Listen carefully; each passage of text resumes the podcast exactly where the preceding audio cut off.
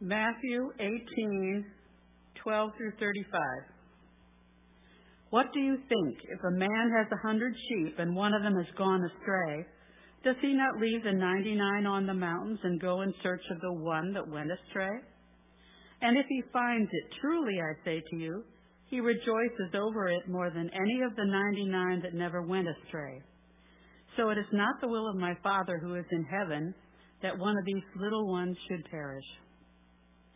If your brother sins against you, go and tell him his fault between you and him alone. If he listens to you, you have gained your brother. But if he does not listen, take one or two others along with you, that every charge may be established by the evidence of two or three witnesses. If he refuses to listen to them, tell it to the church. And if he refuses to listen even to the church, let him be to you as a Gentile and a tax collector. Truly I say to you, whatever you bind on earth shall be bound in heaven, and whatever you loose on earth shall be loosed in heaven. Again I say to you, if two of you agree on earth about anything they ask, it will be done for them by my Father in heaven. For where two or three are gathered in my name, there am I among them. Then Peter came up and said to him, Lord, how often will my brother sin against me and I forgive him? As many as seven times? Jesus said to him, I do not say to you seven times, but seventy seven times. Therefore the kingdom of heaven may be compared to a king who wished to settle accounts with his servants. When he began to settle, one was brought to him who owed him ten thousand talents. And since he could not pay, his master ordered him to be sold with his wife and children and all that he had, and payment to be made. So the servant fell on his knees, imploring him, Have patience with me, and I will pay you everything. And out of pity for him, the master of that servant released him and forgave him the debt. But when that same servant went out, he found one of his fellow servants who owed him a hundred denarii. denarii. and seizing him, he began to choke him, saying, Pay what you owe. So his fellow servant fell down and pleaded with him, Have patience with me, and I will pay you. He refused, and went and put him in prison until he should pay the debt. When his fellow servants saw what had taken place, they were greatly distressed, and they went and reported to their master all that had taken place. Then his master summoned him and said to him, You wicked servant, I forgave you all that debt because you pleaded with me. And should not you have had mercy on your fellow servant as I had mercy on you? And in anger his master delivered him to the jailers until he should pay all his debt. So also my heavenly Father will do to every one of you if you do not forgive your brother from your heart. The word of the Lord.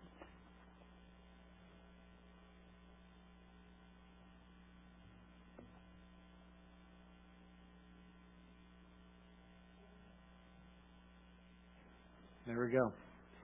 As we sang this morning, prone to wander, Lord, I feel it.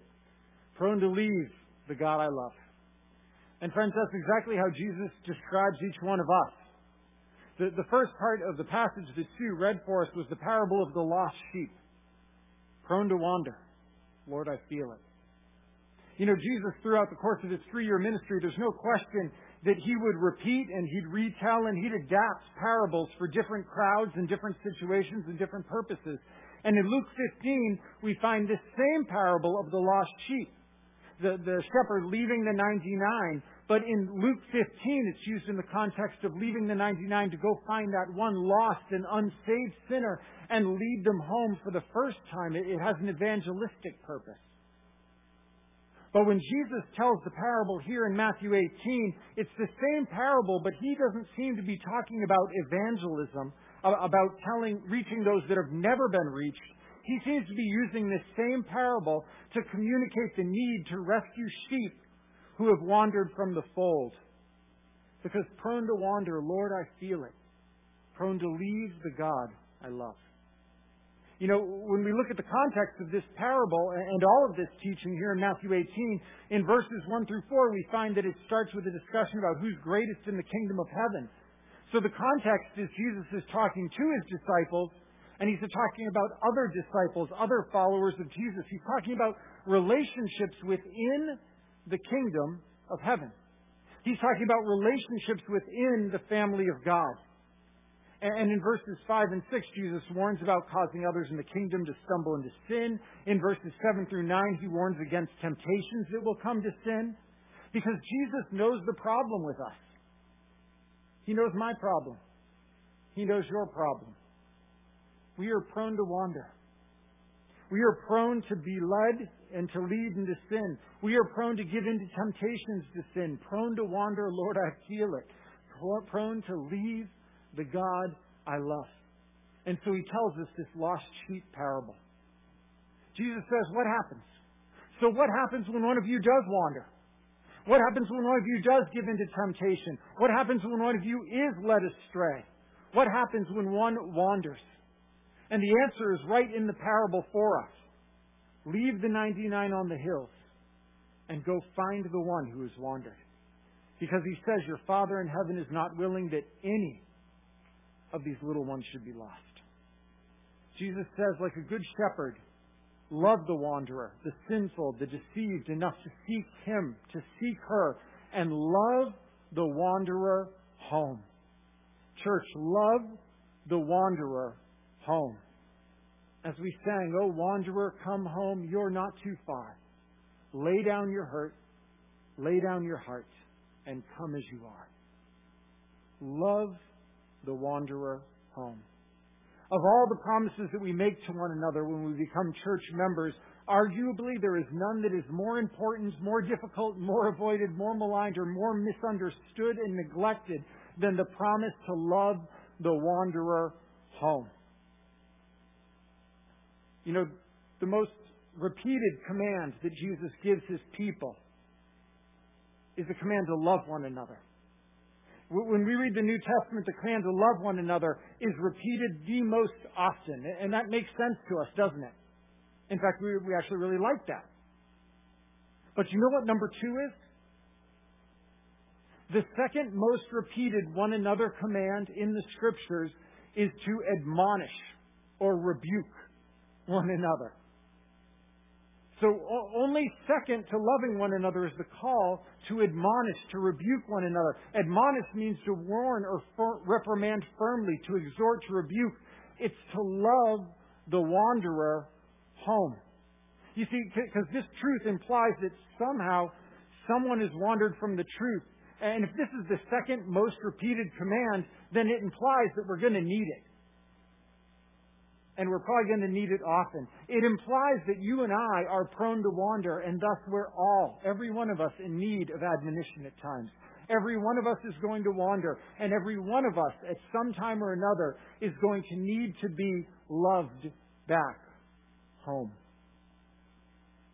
Pastor and author Paul Tripp wrote a book for church leadership titled Lead 12 Gospel Principles for Leadership in the Church. And in the book, he writes to leadership teams and he warns them of this truth, and he says, Prepare yourself for when it happens. This is what he writes. If you acknowledge the presence and the seducing, deceiving power of remaining sin in your lives, you'll acknowledge that everyone on your leadership community is still susceptible to temptation and still at risk. You know that sins, small and great, will infect your community and obstruct and divert its work. You live with the knowledge that everyone in your leadership community is still in need of rescuing and sanctifying grace. So you set in motion plans for dealing with the sin, weakness, and failure that will inevitably rear its ugly head. He writes, like Jesus says, plan for it. Be prepared for it because leaders and laity alike are susceptible to temptation. Pastors and parishioners alike are susceptible to sin's deception. Those who are long in the faith and those who are new to the faith are all prone to wander. And at some point or another, church, we all need to be lovingly led back home. And the word that is often used for this, the much maligned phrase, is church discipline. You know, church discipline is a frightening and often maligned phrase. It's been misrepresented and mishandled. Church discipline has been abused and used, but properly understood and lovingly practiced, church discipline is an indispensable part of the Christian life. Now hear that again. Properly understood and lovingly practiced. Church discipline is an indispensable part of the Christian life. Because friends, if we are all prone to wander, if we're all prone to leave the God we love, then at one time or another, every one of us, you and me, will need to be led back home. We all need this idea of discipline. You know, John Wesley, who was the founder of the Methodist Church, he was a serious advocate of church discipline. Be glad you didn't go to his church. In one sermon Wesley preached, it was a common saying among the Christians in the primitive church that the soul and the body make a man, and the spirit and discipline make a Christian, implying that none could be a real Christian without the help of church discipline. None could be a real Christian without the help of discipline, of brothers and sisters willing to lovingly lead the wanderer back home.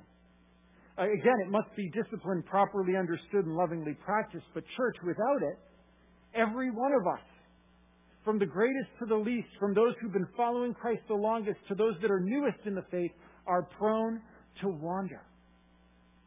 So, what does properly understood, lovingly practiced church discipline look like? Practically, what does it look like for you and for me to love the wanderer home? Well, following the parable of the wandering sheep that Jesus gave, he gives us instructions beginning in verse 15. Verse 15 If your brother sins against you, go and tell him his fault between you and him alone. If he listens to you, You've gained your brother. Now, some ancient manuscripts don't have the phrase against you, as is noted at the bottom of some of our English translations. But seeing as later on, Peter also asks in verse 21, How often shall I forgive my brother when he sins against me? It seems likely these two passages stand together. So while Jesus might specifically be speaking to when a brother or a sister sins against you, the principles that he gives us are generally, generally, generally applicable to any wandering, to any sin. So what's our, what's our response to wayward sheep? Well, well, look at verse 15. First, Jesus says, go. He says, if he or she sinned against you, don't wait for him. Don't wait for her to apologize. Jesus says, our relationships, church, are too important for pettiness. They're too important for pettiness. So take the initiative and go. And if I could get a little bit more specific here, go in person. Email is a horrible way to question or confront. You know, let's say that again. Email is a horrible way to question and confront. Yes, face to face is more uncomfortable and it's more inconvenient, especially nowadays when our faces are hidden with masks. But, church, it's necessary.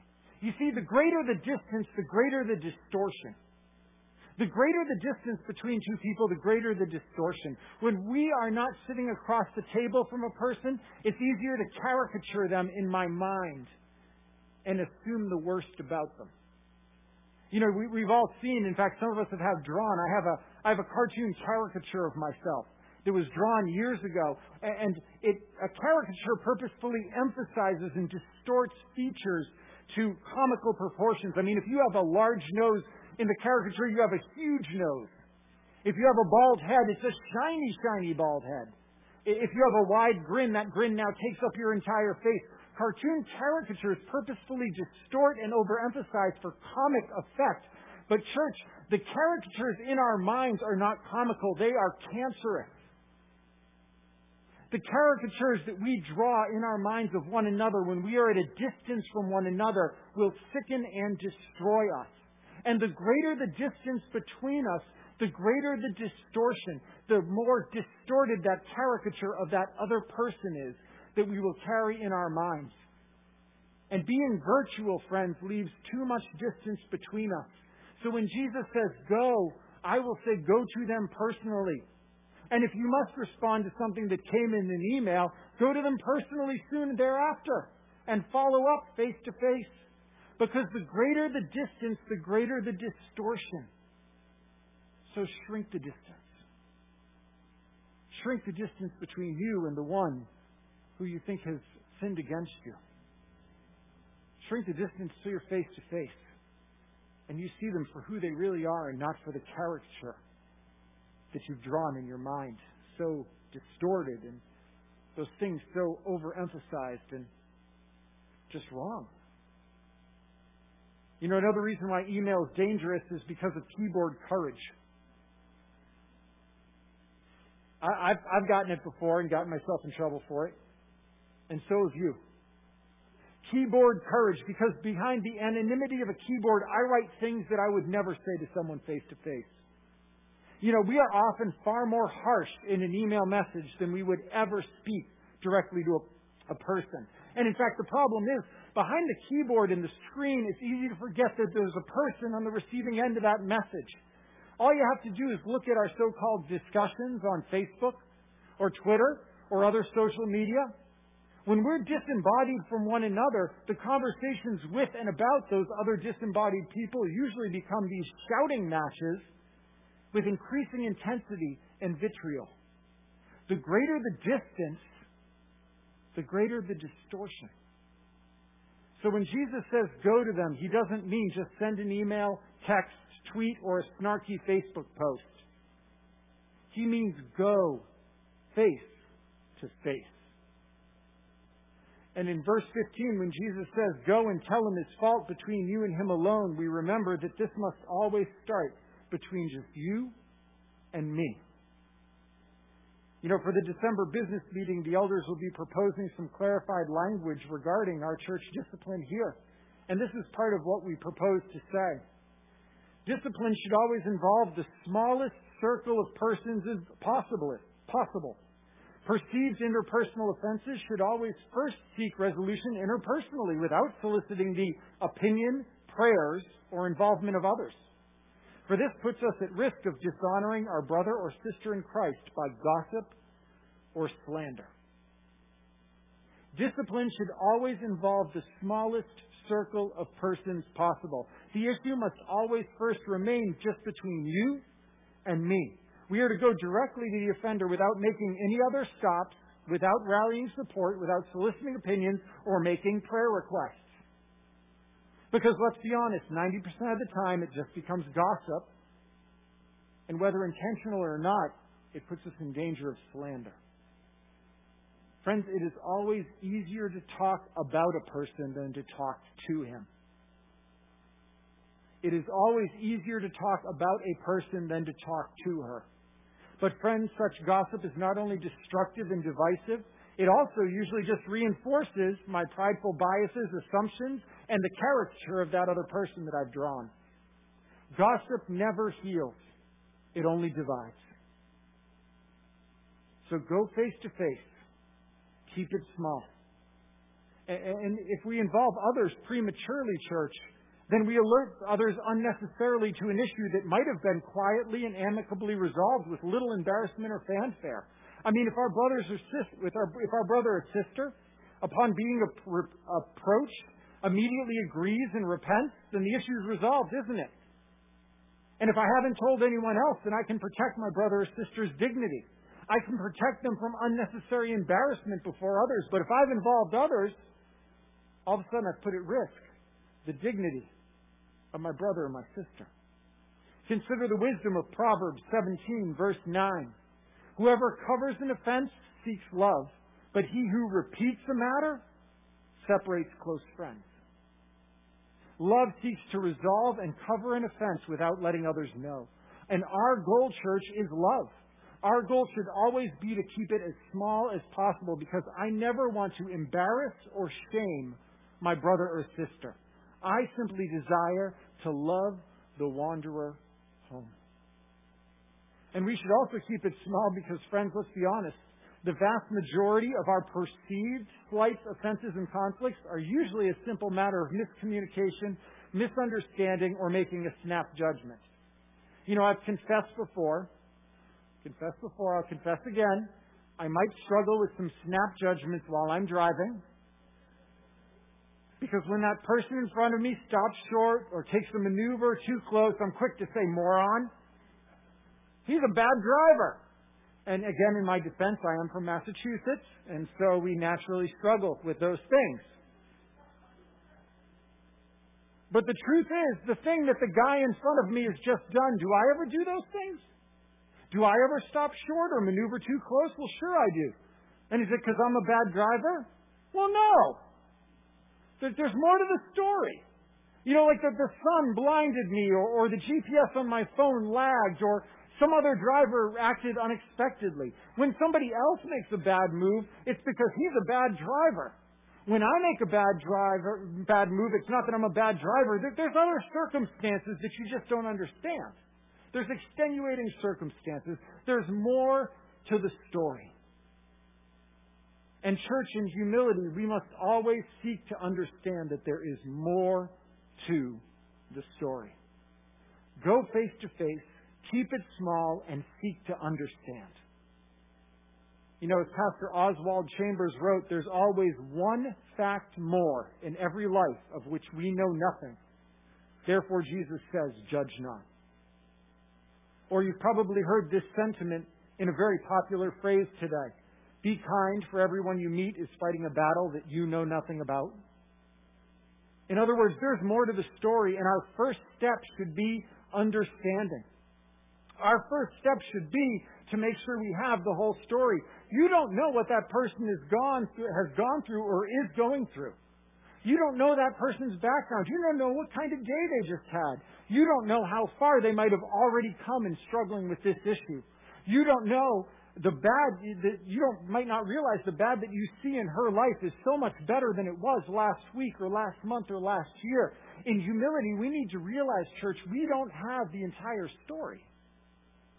And so we need to start by seeking to understand. But friends, after we humbly seek to understand, then we must lovingly speak the truth. Go face to face, keep it small, seek to understand, and then love them to help and to home. Humility and the fact that there's always more to the story doesn't mean we should simply justify or rationalize away sin. It, it might help me to understand why someone struggles with a particular sin so I can have more compassion in my response. Hum, but humi- and humility will help me approach another person without pride. Because the problem with pride is that I tend to approach people and I say, well, I could never do that.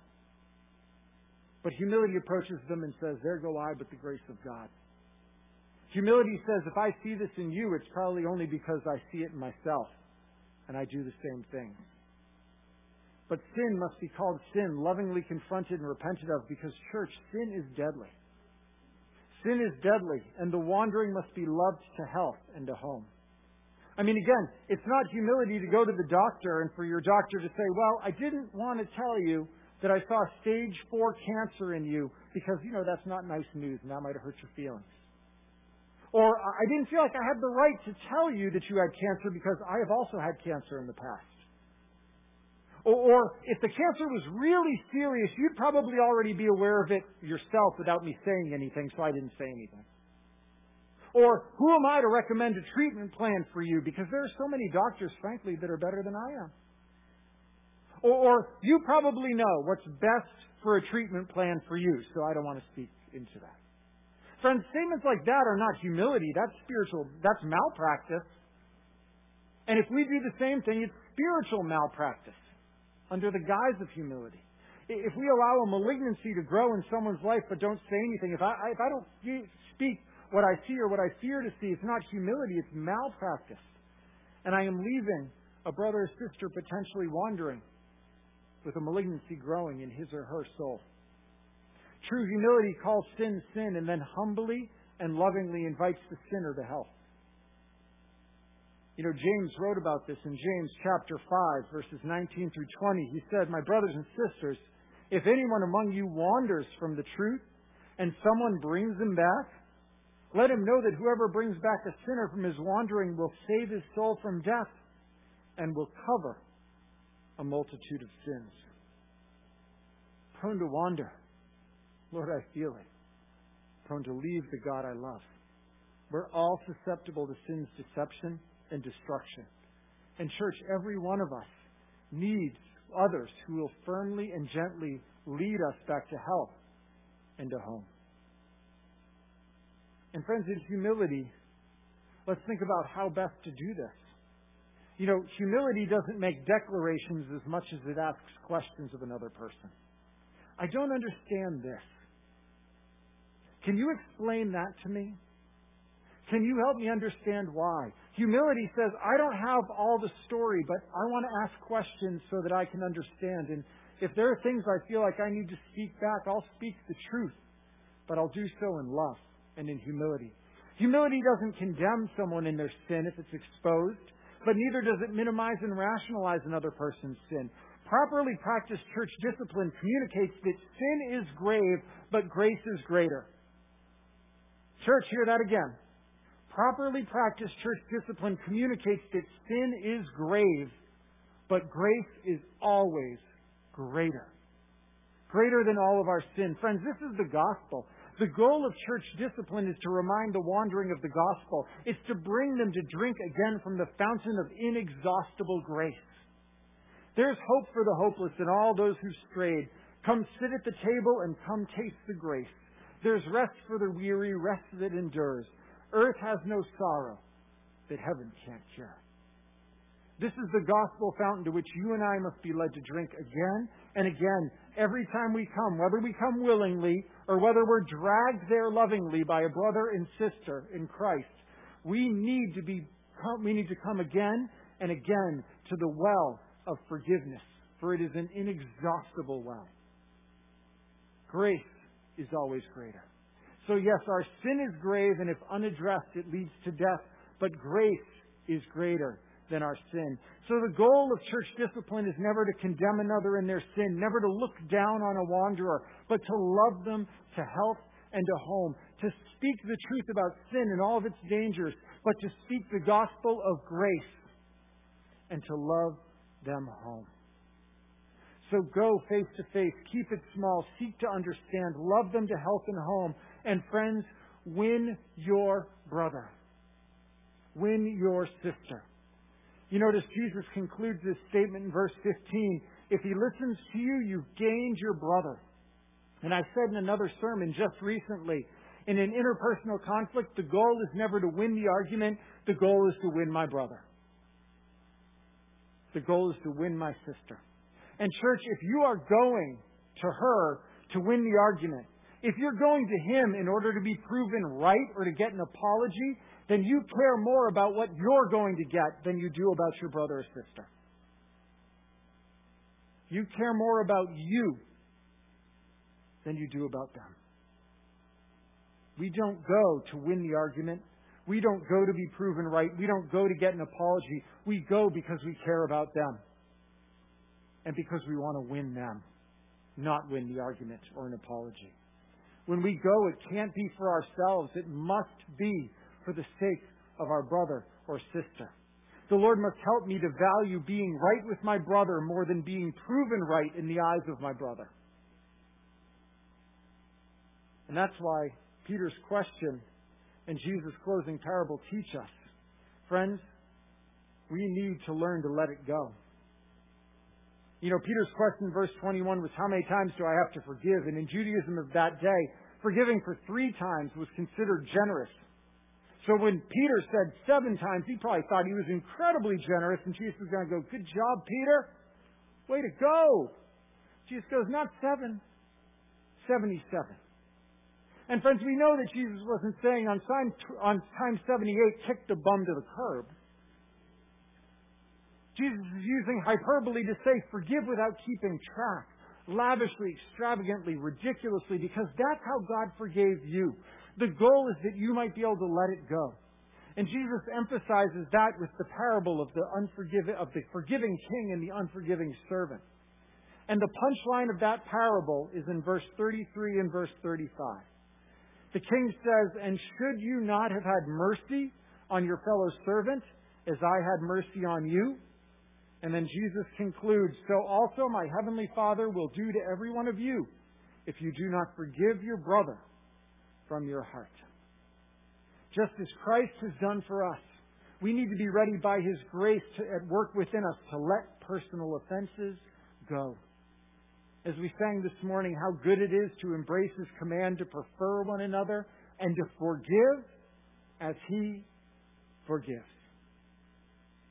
the unmerited, unfair, unwarranted mercy that He poured out on you, you are to now pour out on others. That's why Jesus taught us to pray in Matthew 6:12, "Forgive us our debts as we have forgiven our debtors." Church, you and I need to ask Christ for the strength to let it go. Christian author Tim Challies correctly observed Christians don't get, hold, get to hold a grudge. Christians don't get to hold a grudge. You've only got two options when a person commits an offense against you. You can overlook it or you can confront it. You can overlook it or you can confront it. You can confront it, as Jesus describes in this passage, with the goal of winning your brother and sister so that you can forgive it and let the offense go. Or you can choose to overlook it by God's grace, forgive it and let it go. Because minor personal slights and offenses can be overlooked and forgiven for the sake of love. Just as Proverbs 19:11 teaches, good sense makes one slow to anger, and it is his glory to overlook an offense. And as the apostle Peter writes in 1 Peter 4 8, above all, keep loving one another earnestly, since love covers a multitude of sins. Church, sometimes we carry things bitterness, resentment, offenses done against us. But God's calling us to let it go. Are you still carrying it with you? Referencing it? bringing it back up, revisiting it. By His grace, let it go. Christ wants us to be more concerned about the spiritual well being of the other and the health of our relationships than our own personal rights or egos. So go face to face, keep it small, seek to understand, love them home, win your brother, and let it go.